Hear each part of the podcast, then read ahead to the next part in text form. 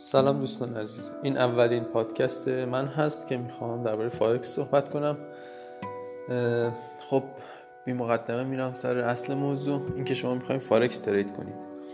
اینکه می‌خواین trader فارکس بشین قبل از اینکه وارد یه سایتی بشین که دنبال روش های trade بگردین اینکه بفهمین می‌خواین چطوری تو این بازار سود کنین اصلا اهرم چیه مقدمات چی یاد بگیرید. یک لحظه به این فکر کنید که شما می‌خواید وارد بازار پول بشید. و از این دید نگاه کنید که شما می‌خواید ارزهای مختلفی رو تو بازار فارکس معامله کنید. یعنی یه شناخت اولی نسبت بازار فارکس که باید داشته باشید اینکه یک بازاری هست بین بانک های جهانی یک سیستمی هست که در اون معاملات ارز انجام میشه. مثل بانک ها سفارششون تو سیستم انجام میشه که میگن foreign exchange یا فارکس حالا میام قبل از اینکه وارد یادگیری بشید خودتون رو بندازید داخل نرم افزار و technical و اندیکاتور و RSI و مثلا خیلی از این حرفا. یه لحظه خودتون عقب بکشید از این بازار و با و برای خودتون فکر کنین. چرا اینو می‌خوام بگم؟ چون که 90 درصد تریدرها بازنده هستن. چرا؟ چون دارن مسیری رو میرن که همه میرن خب؟ یعنی شما هم احتمالا وقتی وارد این مسیر یادگیری میشین چیزایی می‌بینید که همه می‌بینن. چیزایی که بروکرها تبلیغ می‌کنن حمایت می‌کنن. از کسایی حمایت می‌کنن که مثلا میان ترید تکنیکال آموزش میدن. خیلی هم میان تو اینترنت شروع می‌کنن میگن فارکس اینجوریه من تجربه دارم. دو تا عکس مثلا تو کشور خارجی می‌ذاره و میگه من خیلی وقت دارم فارکس ترید می‌کنم. و در واقع شما رو سردرگم می‌کنه تو این بازار. ولی خب برای یک لحظه برای خودتون فکر کنید که من می‌خوام ارز معامله کنم من می‌خوام پول معامله کنم. ارزهای مختلف دو دنیا هستن. کدوم ارز رو بخرم خوبه کدوم رو بفروشم خوبه. بشینید با خودتون فکر کنید دو تا چهار تا کنید که مثلا خب چه دلیل داره که مثلا من الان باید امروز یورو رو بخرم یا ین رو بخرم؟ یا دلار رو بفروشم ین بخرم یا دلار کانادا. شما هیچ تفاوتی بین اینا قائل نمیشید به عنوان یک کسی که تازه کار شده. ولی خب اگه جرأت اینو داشته باشید که خودتون سوالای مهم و خوب بپرسین احتمالا جوابای خیلی خوبی می‌گیرید. اگه یه نفر به شما بگه که سری برو معامله یو اس دیکد رو سل بزن یعنی دلار بفروش از اون کد بخر شما خب باید بگید که چرا؟ اینکه دنبال دلیل معامله باشید خیلی مهمتر از اینه که چطور معامله می‌کنین خب؟ این همون اصلیه که تو زندگی من خیلی مهم و موثره که ما بپرسیم چرا. چون که اول اینو باید بدونیم چون منافع خیلی ها درگیر عملکرد ماست خب؟ مثلا وقتی که مثال های زیادی هست تو زندگیمون. این که مثلا ما رفتیم سمت بورس بورس شاخصش رفت بالا. حالا من همین تا خورداد ماه تو خدمت بودم. یه روز اردی بهش ماه اینا بود که فرماندهمون یکی بچه ها بهش گفته بود که آره اسکری فارکس trade می‌کنه می‌تونه اطلاعات مالی مثلا در اختیار شما بذاره اینا. اونم منو دید فرماندهمون گفت که اسکری بورس چطوره برم داخلش یا نه؟ بعد من این لحظه فکرم گفتم خب من trader فارکس هم بورس trade نمی‌کنم. بعد گفت فارکس چیه؟ من یکم در فارکس توضیح دادم. و بعد گفت که من حالا برم بورس بخرم یا نخرم. بعد من لحظه فکر کردم گفتم خب اینجوری نمیشه توضیح داد. بعد گفت نه مثل که تو اصلا این کار نیستی و رفت. و من نشد اونجا بهش توضیح بدم که فارکس بورس هر چیزی یک دلیلی می‌خواد. و اگه همه دارن یه کاری می‌کنن شما اول یه لحظه به خودتون شک کنید این کاری که من دارم می‌کنم دلیلش چیه؟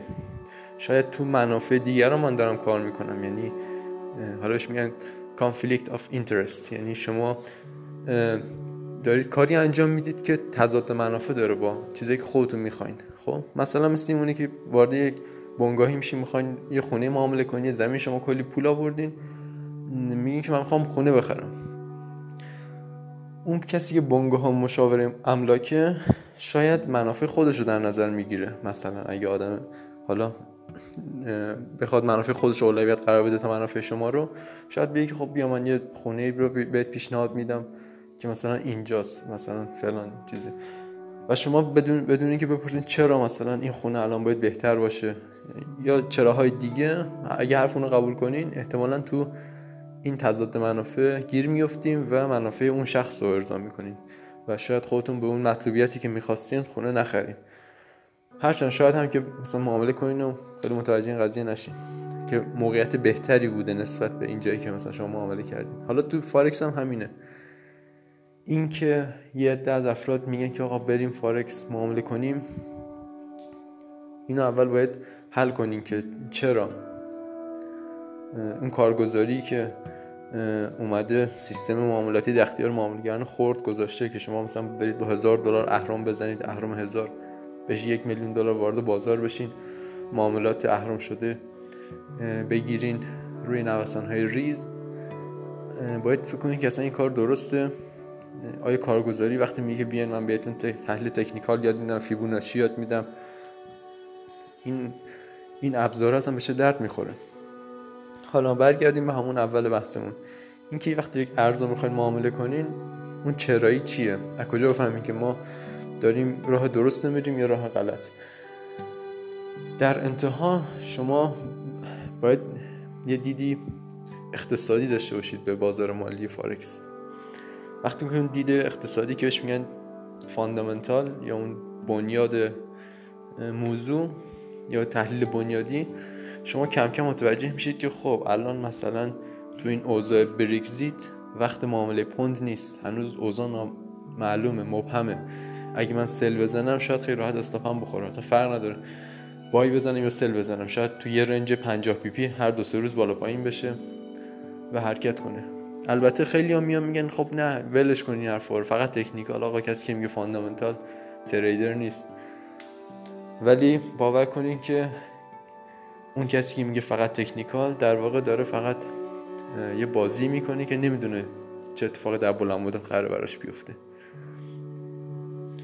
و شاید مثلا یه استراتژی پیدا می‌کنه دو سه ماه جواب میده بازار شکلش از دست میده اون استراتژی کار نمی‌کنه چون نمی‌فهمه چرا داره معامله می‌کنه. الان مثلا کسی که اقتصاد بلده شاید بگه آقا پوند تا تکلیف برگزیت مشخص نشده درست علاوه اقتصادی جی دی پی تو دپسش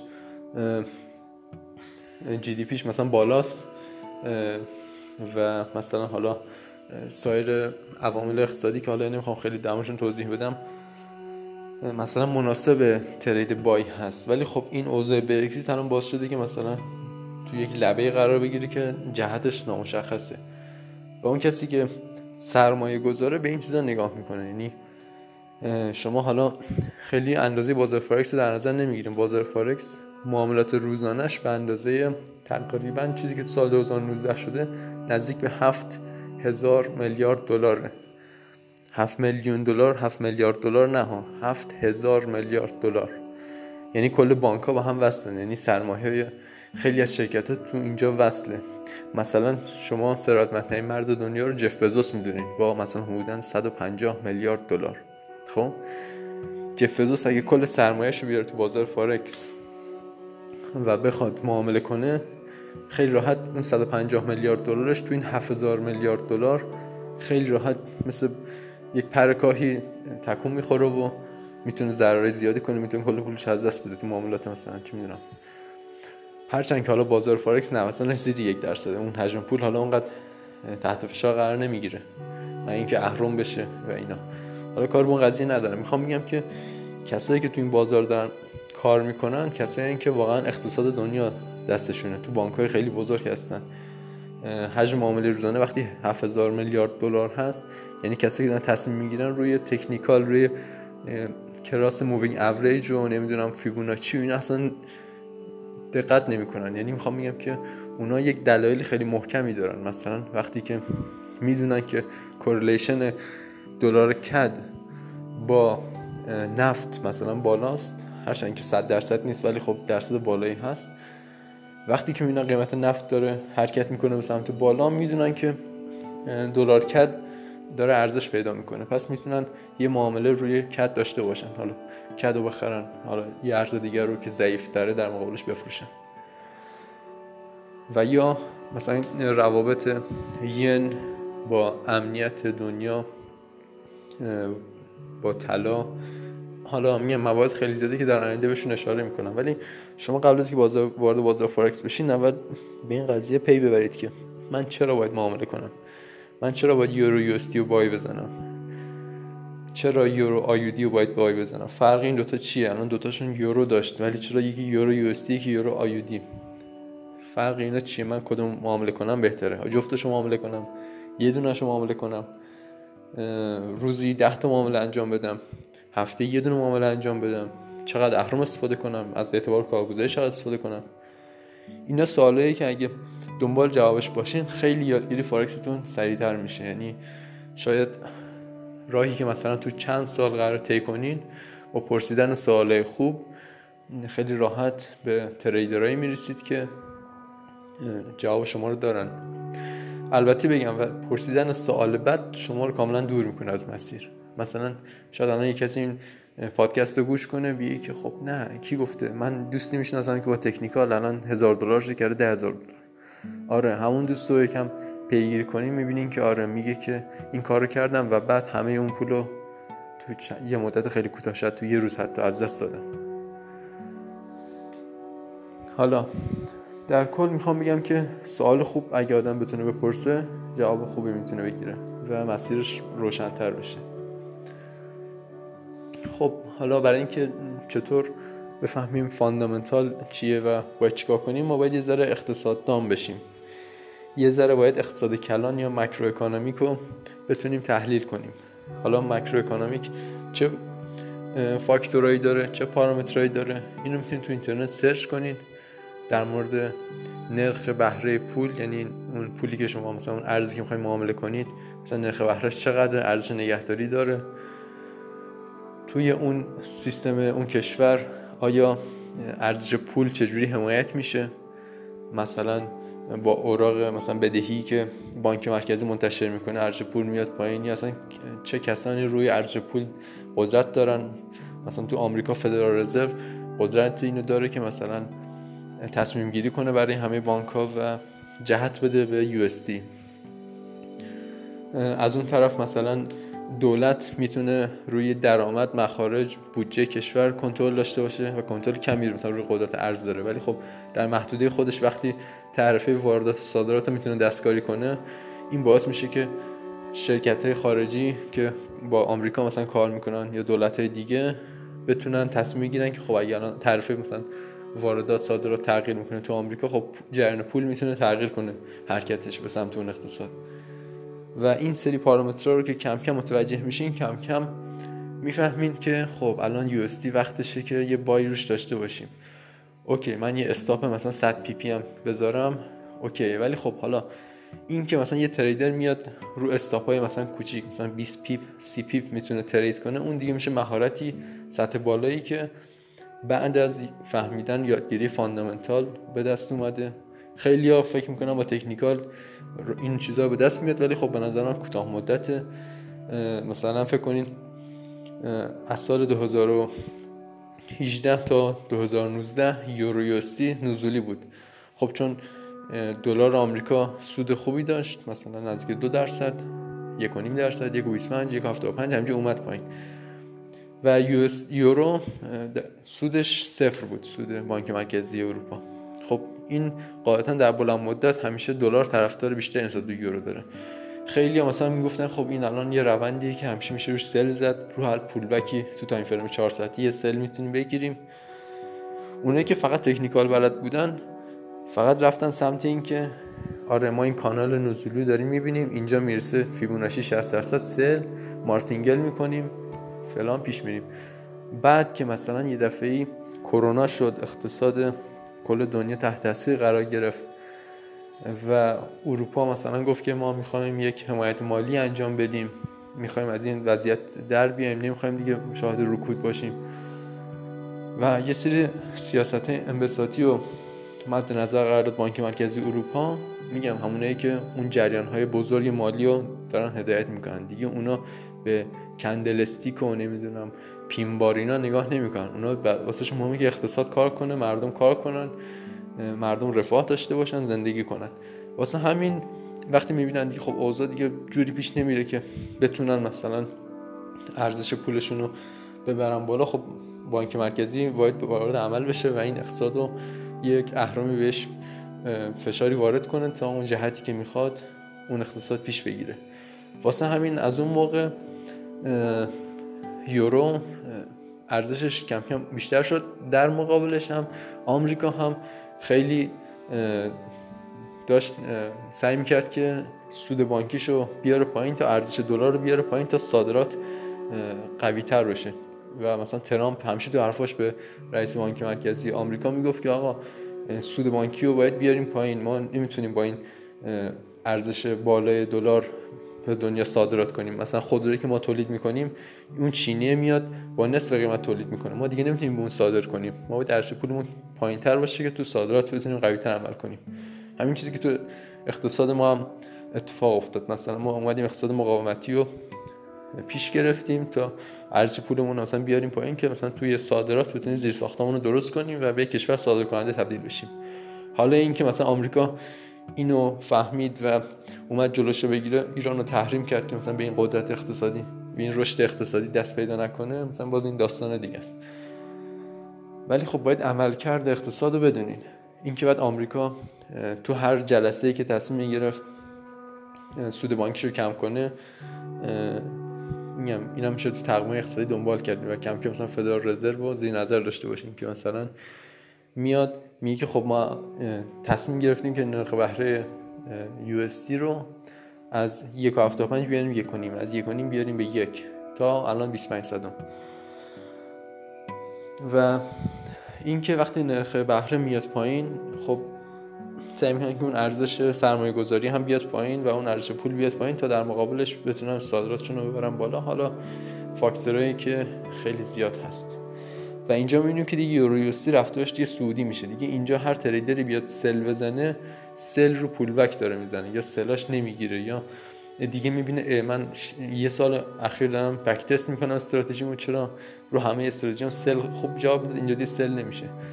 چون میگم اون کسی که تو بانک مرکزی داره تصمیم می‌گیره واسه اقتصاد اون داره جلو روش رو نگاه می‌کنه. اون داره اتفاقات و دنیا رو بررسی می‌کنه. تو این تایمی که در ریاست هست باید بهترین تصمیمات رو بگیره. اون دیگه تکنیکال چارتیست نیست که مثلا فقط که خب چون گذشته این اتفاق افتاده من اینجا بای بزنم. نه اون داره پیش روش رو نگاه می‌کنه.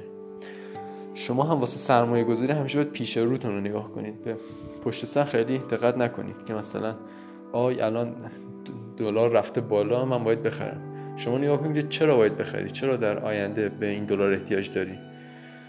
شاید این الان آخر خطه. شاید این دور برگردونه. همونجور که من به اون تو خدمتم به فرماندهمون تو اردیبهشت ما بود. گفت بخرم. من یه لحظه تو ذهنم اومد که شاخص الان مثلا نزدیک یک میلیون و این اون راهی که باید می‌رفته رو رفته شاخص. و اگه کسی وارد بشه ریسک ضررش یا expected لاسش یا اون ضرر مورد انتظارش احتمالش میره بالا و بیشتر میشه. و انگار آدم پاشو جای نامطمئنی قرار بذاره. و گفتم نه اینجوری نمیشه توضیح داد. تا می‌خواستم بیام بهش بگم که شما باید دلیل داشته باشین برای معامله کردن تو این فضای اقتصاد. و یک موقعیت خوب داشته باشین چیزی که الان نیست نمیشه وارد شد. هرچند که موقعیت خیلی قشنگه. همه سعی می‌کنن وارد بشن. و که حالا اون ریزش بورس اتفاق افتاد و باز میگم اون قضیه conflict of interest حالا در پادکست بعدی بیشتر در صحبت می‌کنم که تضاد منافع چیه و چطور آدما رو گیر میندازن. شاید اون کسی که مثلا بورس رو انقدر قشنگ جلوه داد کسی بود که منافعش با منافع من و شما یکی نبود. نمی‌خواست شما با سرمایه گذاری تو شرکت ها مثلا ارز پولتون هم حفظ بشه هم سود به دست بیارین. شاید منافعش مثلا این بود که شما این پول رو به در اختیار اونا قرار بدید اونا بتونن اون پول رو مثلا بگیرن. حالا خیلی نظر در این باره ندارم هرچند که می‌دونم کرش یا سقوط تو بازار مالی چیز طبیعیه. تو بازار چه هر کشوری رو بررسی کنین می‌بینین که هست و وجود داره و اتفاقی که میفته خب خیلی سرتون درد نیارم. فقط خواستم بگم که به عنوان اولین پادکست خواستم بهتون یه دید بدم که وارد بازار فارکس اگه می‌خواید بشید باید بدونید چرا معامله می‌کنید و کم کم وقتی فهمید چرا معامله کنید حالا باید فهمید چقدر معامله می‌کنید کجا معامله می‌کنید تکنیکال چیه تو کدوم لول تکنیکال کجاش می‌خواین معامله کنین و اینجور چیزا. و از اونجایی که مسیر یادگیرش طولانیه مثل یک مهارت خیلی قوی میمونه. و شما نباید مثلا با فهمیدن پیپ و لات و اینجور چیزا فکر کنید که تریدر شدید یا بهتون یکی بهتون نرم افزار رو یاد داد یا بهتون گفت که شما باید دو درصد ریسک کنید. اینا کافی نیست. اینا شروعشه. ولی همیشه سوال خودتون پرسید که چرا من باید تو این اقتصاد این ارز معامله کنم؟ امروز چرا؟ این ماه چرا؟ امسال چرا؟ و کم کم به این دید برسید که بازار مالی فارکس می‌تونه یه ابزار باشه برای حفظ ارزش پولتون برای رشد پول. ولی خب در کنارش از بازار دیگه هم قافل نشید. چون اگه دلیل داشته باشید برای معامله کردن می‌دونید که مثلا ارز دیجیتال هم به اندازه خودش می‌تونه موقعیت خوب داشته باشه یا بورس به اندازه خودش می‌تونه موقعیت خوب داشته باشه.